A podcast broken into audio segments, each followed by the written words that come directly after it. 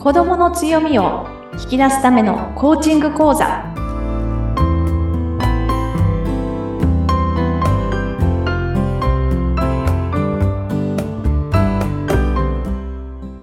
子どもの強みを引き出すラーニングサクセスコーチの本堂勝子です。インタビュアーの高須幸子です。勝子さん明けましておめでとうございます。明けましておめでとうございます。はい、今年もよろしくお願いいたします。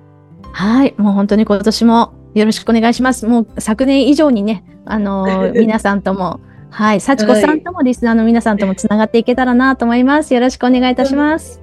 はい、お願いします。もう新年最初のね、今日は配信ということで、今日もう14回目の配信になるんですよね。早いですね。早いですね。はい。まだ始まった頃はね、秋の入り口あたりだったんですけれども、もう年も明けました。さあ、この新年、うん、最初の配信は、すこさん、どのようなお話をしていただけますか？そうですね。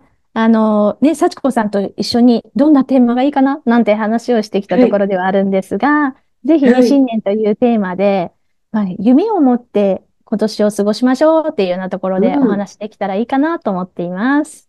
うん、はい。今日この配信がちょうど1月2日になりますのでね、はい、ちょうど皆さんゆっくりされてる 頃かなと思うんですけれども、ちょっとね、はい、こういうタイミングで今年の目標だったり、こんなことやってみたいなっていうお話するのいいですね。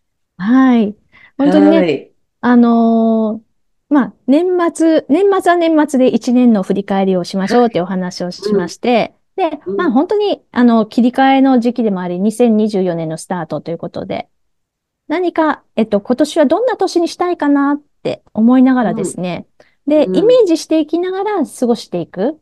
で、イメージすることだけじゃなくて、なんかちょっと意識して、それを考えてみるっていうことで、割と夢とか目標に近づいていくってこともできますので、ぜひ皆さんでやれたらなと思います。はい。こう、子供さんなんかはね、こう、夢とか目標って聞くと割とスッと出てきたりするんですけれども、ね、私たちのようなこう大人になると、なんとなく、その成長のない一年というか、はい、なんとなくもう一年が過ぎていって、目標っていうのを改めて考えるっていうのがなかなか機会がないと思うんですけれども、ちょっとね、このタイミングで目標っていうのを考えてみると、それに向かってね、そうですね。なんかこう効果的に歩いていけそうな気がしますね。うん。そうですね。本当に、本当におっしゃる通りなんですよね。あの、ね、特に子育てをしていたりね、働いて、うん、働きながら子育てをしてるっていう方々にとっては、もう日々こなすことが大変だったりとか、うん、うん、されますけど、この一年の節目でね、新年になんかちょっとこうしたいなって思うとか、なんかいろいろご家庭のこと、仕事のこと、お子さんとのこととか、そういったところでね、あの、私たち大人自身が、そういう時間をちょっと設けて、なんか、うん、こうありたいなとかって思うところって大切ですよね。うん、はい。そうですよね。ちなみに、幸子さん、はい、幸子さん、今年はどんな年にしたいなって思われますか、はい、そうですね。パッと出てこないんですけれども、本当に小さな小さな夢でもいいですか？あ、もちろんです。はい。はい。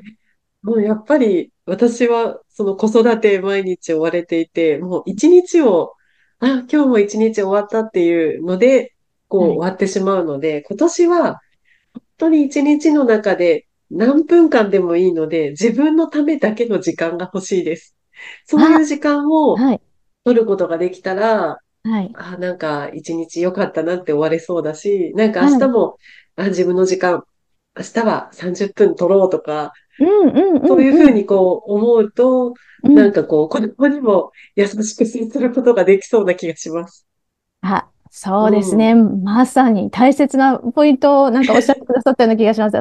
ご自身が、本当に自分自身が満たされると、周りの人にもね、いい影響があったりとか、あの、自分こうなりたいなって思う。よく私たち B って言うんですけど、あの、英語でね、はい、B 同士の B なんですけど、あれ、どうありたいかっていうところをね、イメージしておくってこと大切なんですよね。うん、うん、うん。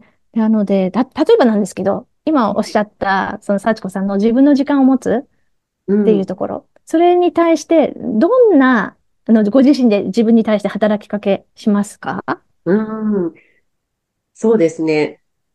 子供がやっぱり学校とか幼稚うん園に行ってる間に一人の時うん。間はあるんですけれども、家の。ことでやらなきゃいけないことがたくさんあったりするので、それ。をこう計画的にこなして、うんうん。子供が幼稚園から帰ってくるこの何時までの何分間、例えばうん。30分、1時間を自分のためだけに使うっていうことで、午前中の行動を計画的にするとか、あ、具体。的にはそういうことですかね。ああ、そうでうん。すね。本当具体的なお話ですね、それはね。はい。うん。時間意識されて、もう時間をはい。確保するっていうとこそろ。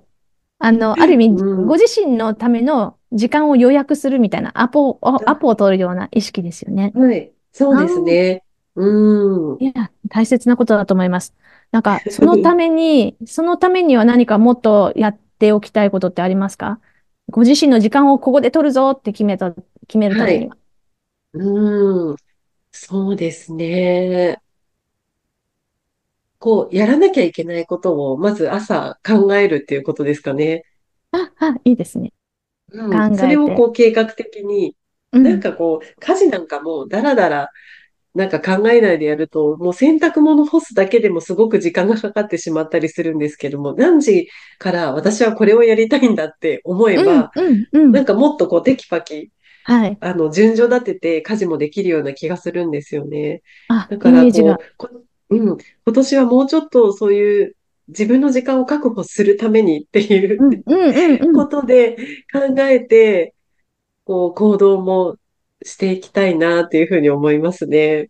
すごくあ小さいですけど。あ、いや、もう大切なことだと思います。本当に、あの、日々の、日々の生活で、本当にね、そこを積み上げていくっていうところになるのかなと思うんですが、じゃあ、はい。そういうふうにして、ご自身の時間が取れて、あのーそうですね、満たされた感じになると、うん。はい。幸子さん自身、どんな状況になりますか？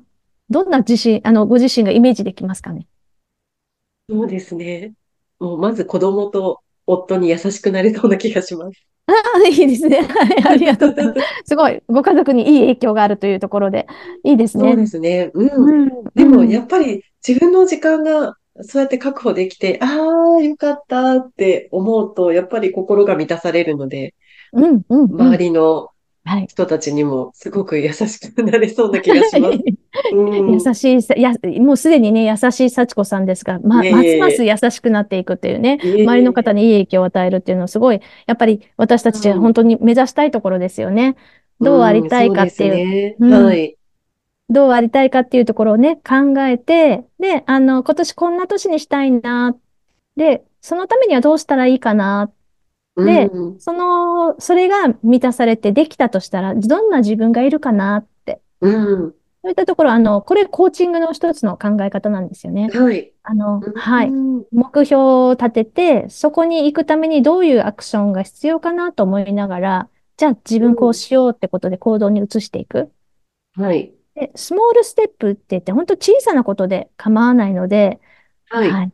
今年はここをやろうとか、じゃうあ今ん。年ってくくりだとちょっと長いなと思ったら、1ヶ月うはこうん。しようとか、ううん。ん。その試してみて、で、うまくいったらそれで OK。で、もしうまくいかなくても、あの、それを、じゃあどうやったらさらにこれが良くなるだろうかとか、そういった視うん。点で考えるっていうね、うん。そういうことをされるといいかなと思いますね。うん。うんこう、整理がつきますね、自分の中でも。こうやってステップを踏んでいったらいいんだっていうことがね。ええそうでうすね。ん。あの、本当にコーチングのそのスキルというか、コーチングの姿勢になりますけれども、うん。誘導するのではなく、あの、こうした方がいいよねって言って引っ張るのではなくって、うそのん。人が考えていることをちょっと聞いていくだけで、こうう、もうん。ご自身が自分でね、整理ができるっていうところあるんですうよね。ん。で、これは自分自身にとっても、私たち大人にとってもそうですが、お子さんにとってもそうで、うん。はい。今年どんな年にしたいとか、今年何があるかなとか、なんか目標あるって聞いていくときに、うん。うん、どうしてそう思うのとか、じゃあうん。どうやったらできるのとか、うん。そういうちょっと聞くような感じ。あの、質問じゃなくって、ちょっと聞きな、はい。聞きながら話してもらえるようなボールの投げうん。方でキャッチボールができるうん。と、お子さんもね、あの、嬉しくなったりとかね、ますます描けていく、うん、こうなりたいっていうのが描けていくかなと、はい、思います。ぜひ皆さんにお試していただきたいですね。そうですね。ちなみに、勝子さんは今年はどんな目標がありますか？そうですね。なんか似てるんですよ。本当に。確かさんと似てる。はい、自分時間を取るっていうところすごく大きくて、何よりも、あの、ちょっと言語化するってことをやりたいなと思ってます。はい。はい。自分の思いとか、あの、そうですね。あの、どんどんノートに書いていくとか、はい。自分の頭の中であの考えてることっていっぱいあったりするので、それを書き出すことによってね、はい、えっ、ー、と、整理がつくんじゃないかなというふうに思っていて、今、はい、ちょうどやり始めたところなので。そうですか。また書いて、目で見ると、また視覚的にもちょっとこう整理ができていいですね。そうですね。そうですね。うん、なので、よくね、あの、いろいろなワークシートをね、使って、あの、やるといいかなと思うんですけど、自分の、ご自身の、その、計画を立てるとか、目標を持つっていうのも、分野を決めちゃって、お仕事、あとは自分のご家庭、あるいは健康についてとか、趣味についてとか、いろんなところでね、そこをやっていけるかなと思っていますので、うん。あの、私たちは本当にあの、あの、私たちの職場では、あの、コーチを育成してるんですけど、コーチの人たちと一緒に、毎月ですね、こういう、あの、振り返りとか、あと目標立てとか、うん、そういうことをね、やってたりします。はい。うん。皆さんもね、ちょっとこの年始のタイミングでね、ご家族でそんな今年どういう一年にしようかっていう話をしてみてもらいたいですね。はい。ね、もう本当にこのお正月だからこそできること、そしてね1、1月だからこそできることをやっていただけるといいですね。はい、ありがとうございます。さあこのポッドキャストの説明欄には、勝子さんと会社のホームページのご案内が掲載されていますので、そちらもぜひご覧ください。それでは今回のお話はここまでとなります。勝子さん、今年もよろしくお願いいたします。はい、よろしくお願いします。今日もありがとうございました。ありがとうございました。